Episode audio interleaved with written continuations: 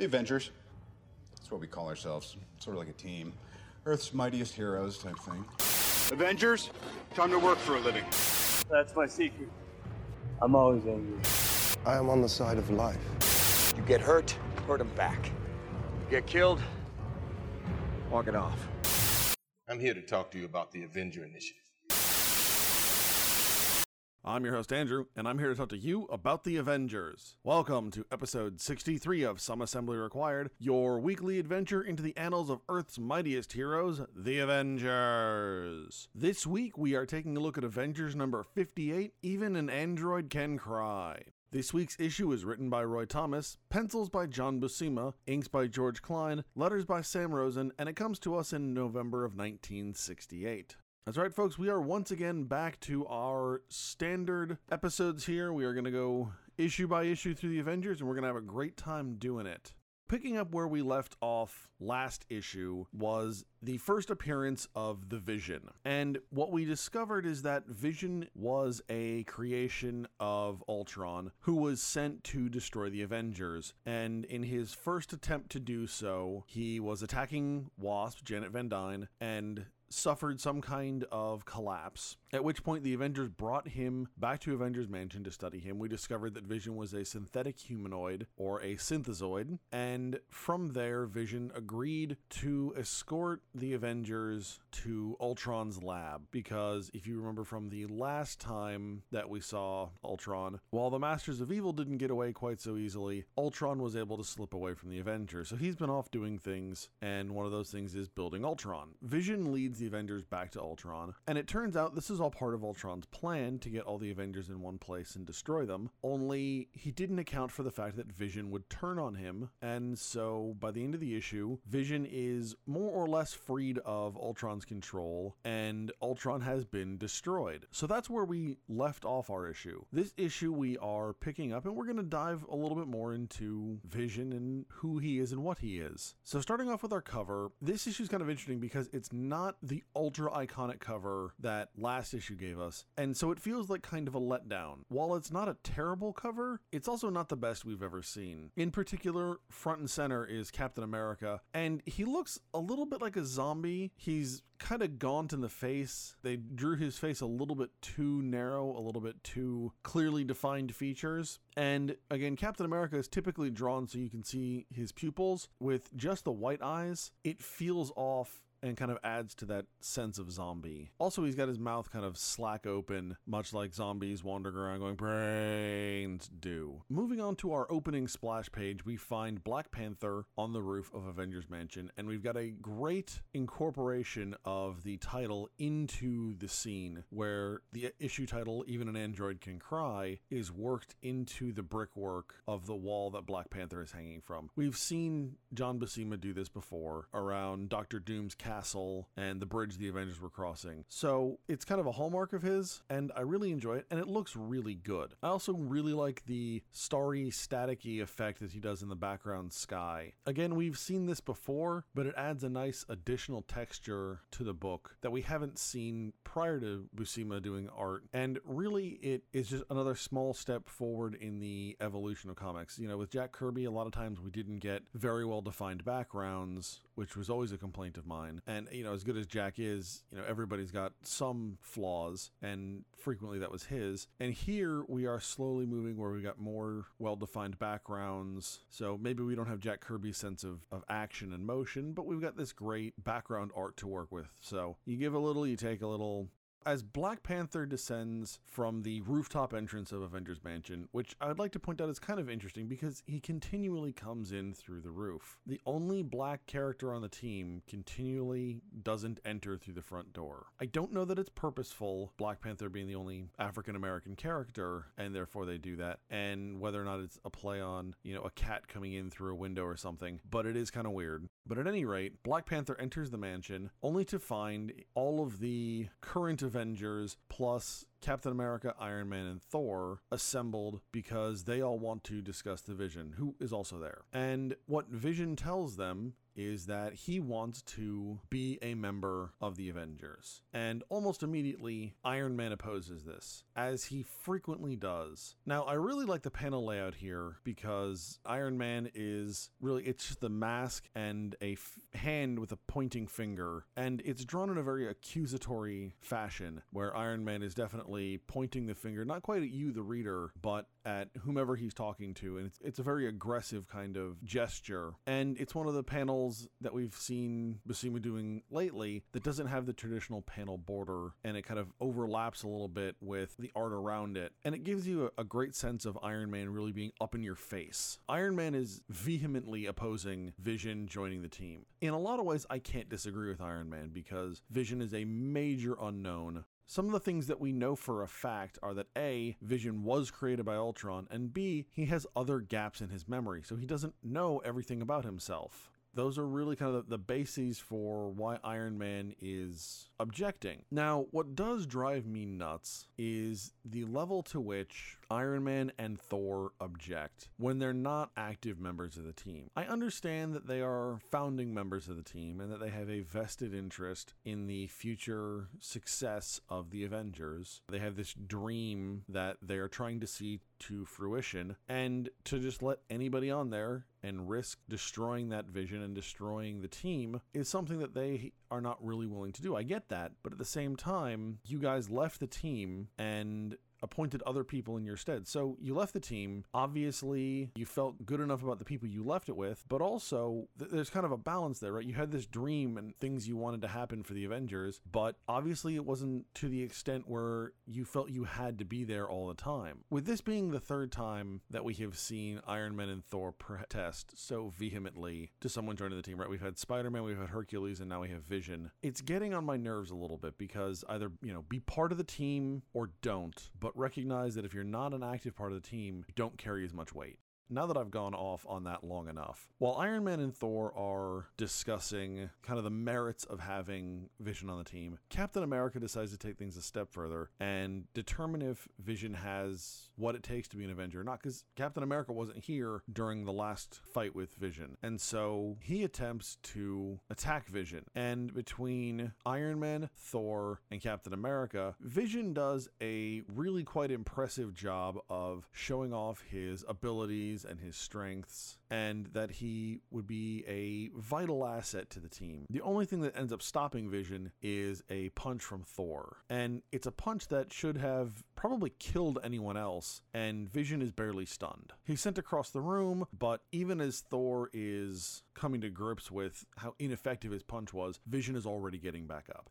Just as this is happening, and as the fight is kind of getting ready to escalate further, Goliath steps in and tells Thor, No, this was Captain America's plan. He was trying to goad you and Iron Man into fighting with the Vision so that you could see for yourselves how worthy he is to being on the team and how much of an asset he would be to us. Don't go after Vision. I think we've all seen now that Vision is, is worth having on the team. And Thor being Thor and, and the warrior Viking culture that he comes from, accepts this and embraces it and embraces Vision. So while I really like the fight and I like seeing kind of where Vision fits with the rest of the Avengers, at the same time, I have to wonder about Cap's plan because conceptually it's not a bad idea. You're providing effectively physical evidence that is contrary to the doubts held by several of your teammates, especially the ones who are most vocal against Vision joining the team. But there is so much risk involved in what Captain America is doing here that I, I just can't call it a good plan, not an execution. If things had gone differently, if Thor had not listened to reason at the right moment, if Goliath hadn't stepped in at the right moment, if Iron Man had been injured, any number of things happened, then this would have ended terribly for either the Avengers or Vision or both. And that's not something we wanted to see. Vision's a great character, really cool character. We don't want to see a potential hero turned villain because we wrote ourselves into a corner.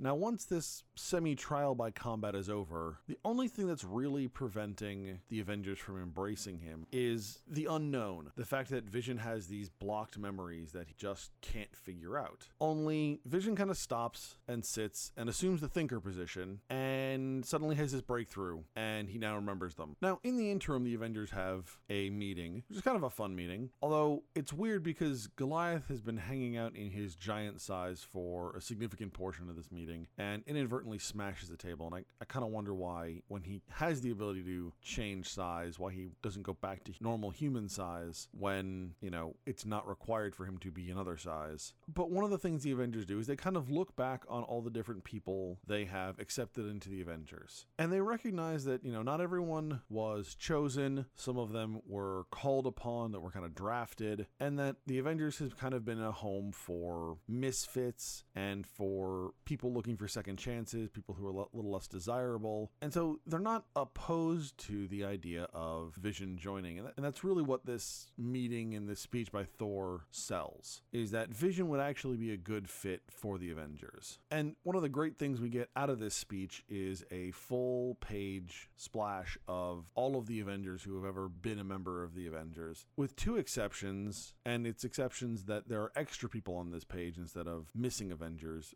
We have Black Widow, who was going to be offered an Avengers membership but never actually accepted it, and Spider Man, who, had he completed the mission he was assigned in the way it should have been accomplished instead of what he chose to do, then he also would have been an Avenger, but he's not actually an Avenger and won't be for a long time. This is still very much the era of Spider Man, the teenage loner hero. So, as I mentioned, as this meeting wraps up, Vision suddenly has all these memories come flooding back to him. And to me, it's a little bit too easy. All he had to do was sit and think really hard, and suddenly these mental barriers just come crashing down, and we get to see Vision's creation. Now, while I do think it's a little bit too easy, we're almost halfway through the issue at this point, so we've got to move on with the story. And if we're going to spend a lot of time focused on Vision and Ultron and where Vision came from, then we're going to have to kind of move the story along. And this is just one of those things we're going to have to accept that it probably took longer than we are seeing in the comic. And here we see Ultron's creation of Vision. And it's kind of an interesting, very philosophical page and a half where Vision, unlike you know, pretty much anyone, gets to meet his creator. There's a obviously significant portion of the world population who believes in a greater power than themselves, some kind of all powerful creator, whether it be a very generic concept of a higher power or the universe itself, or a very specific god or goddess. It's one of those things that we as humans don't experience. We don't meet our creator, not in that larger metaphysical, philosophical sense. And obviously, most of us have met our parents, and they obviously they physically created us, but not us as a species. So we get to see Vision going through both his trials and training and his early questioning of existence. And Vision has a very strong desire to know who he is. He wants a name, which is very interesting that Ultron chooses not to give Vision a name. And as it turns out, that is one of the things that endears Vision to the Avengers is, that they were willing to give him a name. And I talked at length last issue of the power in a name and how important that is to Vision personally, but to the idea of Vision as an individual, as a unique personage. Here we, we look into a little bit more of the fundamental questions Who am I? And in my opinion, Vision is getting a little bit ahead of the game because I always think Who am I requires a certain fundamental understanding already. The more basic question, I think a lot of times the more important question is What am I? Who am I requires a certain level of awareness where you can begin to question your self identity. You, need to have an understanding that self identity is even a concept. You know, as I watch my son, there's a lot more of what is this? How does this work? And really kind of fundamental mechanics of the universe kind of things that he's discovering before he can get anywhere near the idea of the self, at least on the level that Vision is is questioning. So I, I think maybe we get a little bit ahead of ourselves. But the discussion between the two, Vision, who is tormented by this lack of knowledge, and Ultron, who is both uncaring in general because Vision is just a tool to him, but also Ultron doesn't care because these are human concerns and Ultron is above them. Now, what we're going to find out in many years is that Vision is kind of an amalgamation of different characters. He is the body of the original Human Torch, and in a little while, we will find out where his personality comes from. But the idea of Vision asking who he is is a very, very, very complicated subject because of the fact that Vision is taken from these different parts of different characters. So, trying to come to grips with that is going to be a very interesting struggle for him over the years. So, as the Avengers hear these revelations from Vision, Hank Pym suddenly starts to remember that, you know, I was looking into this kind of work, this kind of research with Dragon Man, and suddenly I stopped, and I don't know why I stopped this research. And so he and the rest of the Avengers decide to take a trip out to Hank's suburban laboratory that we've seen before, where he and Bill Foster worked, and try and find out what happened. Like, why did he abandon this research? And why doesn't he remember why he abandoned the research? And what they discover is that the building has been boarded up and everything was restored from the last fight back in issue number 41, which I didn't remember it being that far back, but it is issue 41 when the lab was last destroyed. So everything has been restored, and Hank doesn't remember any of this.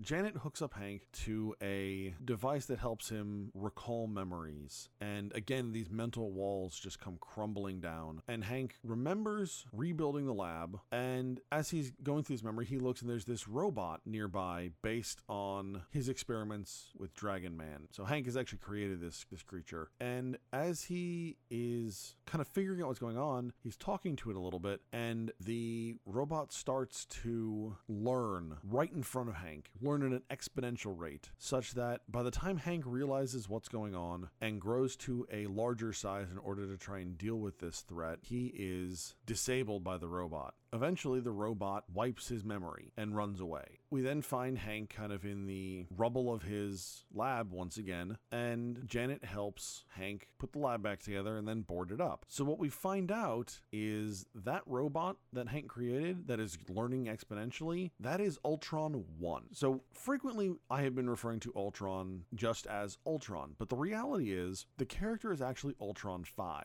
and that 5 part is important because it denotes that this is the fifth iteration of Ultron. So, from that first robot that we just saw, that is the creation of Hank Pym, there are Ultrons 2, 3, and 4 before we get to the version we saw and that created Vision. In the future, when Ultron appears, it will be Ultron 6, 7, 8, etc. They're all collectively referred to as Ultron because, generally speaking, they all share the same memory. It's Ultron downloaded from one body to another to another, kind of like what we saw in the, the movie Age of Ultron. But this creation is Ultron, the original. And now we know why Hank has no memory of this at all, and it sheds some light on the otherwise mysterious origin of Ultron. Now, one of the things that isn't covered here that's really pretty key to Ultron's creation is that Ultron's brain patterns are actually modeled on those of Hank Pym himself. So, in the future, one, Hank Pym's mental instabilities that we have talked about in the past begin to surface within Ultron. And in the much more recent past, um, during the Bendis run on New Avengers, Ultron actually takes the form of Janet in a very odd kind of, I don't want to call it Oedipal, because I don't know that that's quite the right phrase, but because Ultron's brain patterns are based on Hank, and Hank loves Janet, especially the brain patterns that Ultron is based on is the brain patterns just before Hank proposes. So you have the brain patterns of Hank, who is in love with Janet, and it's kind of Ultron's way of carrying out that love and protecting Janet. It's a very weird kind of situation. It's very cool, but it's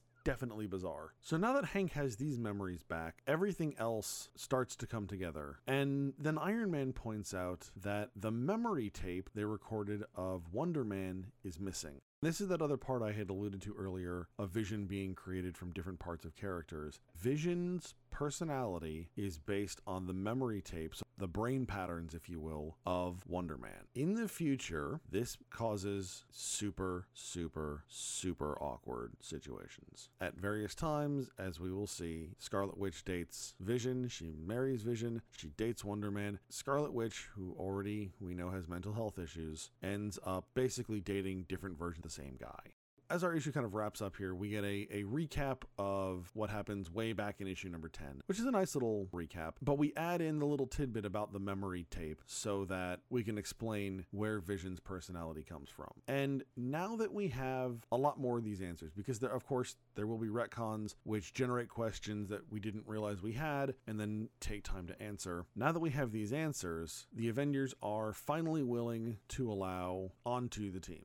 One of the ironies here is that by allowing Vision onto the team, they are in many ways allowing a duplicate version of Wonder Man on the team. The irony comes in because Wonder Man is the first person they let on the team, and they let him on with basically no tryout process, no interview, nothing really sight unseen almost. His betrayal is the reason that Iron Man and Thor, and even Captain America to an extent, are so suspicious of anyone who wants to join the team. Right? Their bad experience with Wonder Man and how trusting they were has caused them to be suspicious of other, really either better qualified individuals or certainly individuals that lacked the nefarious intent that Wonder Man had. And then they basically do the same thing for the guy who's effectively a synthetic copy of Wonder Man. I don't know if there's some kind of, I don't know, it's a used car salesman, but you know, very sly talking, something about Vision's personality, Wonder Man's personality that just makes the Avengers want to bring him onto the team. No idea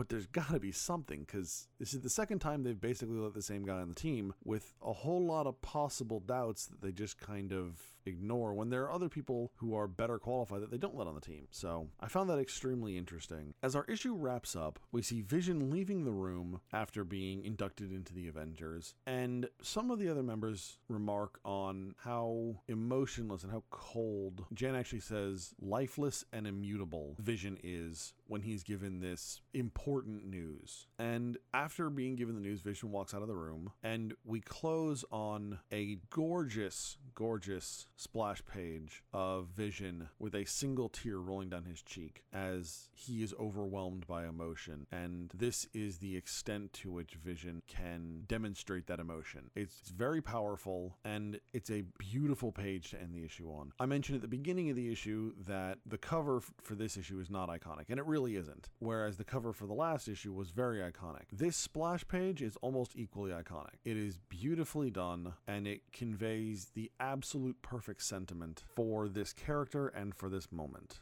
So, overall, I think this is a pretty good issue, if for no other reason that it provides a solid basis of backstory for both Ultron and Vision. Certainly, in the future, there is going to be considerable amounts of retcon, as I've mentioned, several bits and pieces that we will come across over the years that weren't mentioned in the original story. Certainly, these origin stories could have been stretched out a little bit further, and obviously, with the retcons, you know, it kind of makes up for that. But I think it was easier just to take a little bit of time out of the general arc of the Avengers and explain who these characters are and then just move on. While these origins may seem a little bit rushed, being contained to really half of a single issue, it definitely serves the overall series better, but not bogging things down. The book can move on, and if a later writer chooses to revisit the topic, obviously retcons are always available, and if they choose not to come back to it, the story is wrapped up neatly enough that we can accept what's going on, and we're not just sitting here going, oh, come on, I have questions.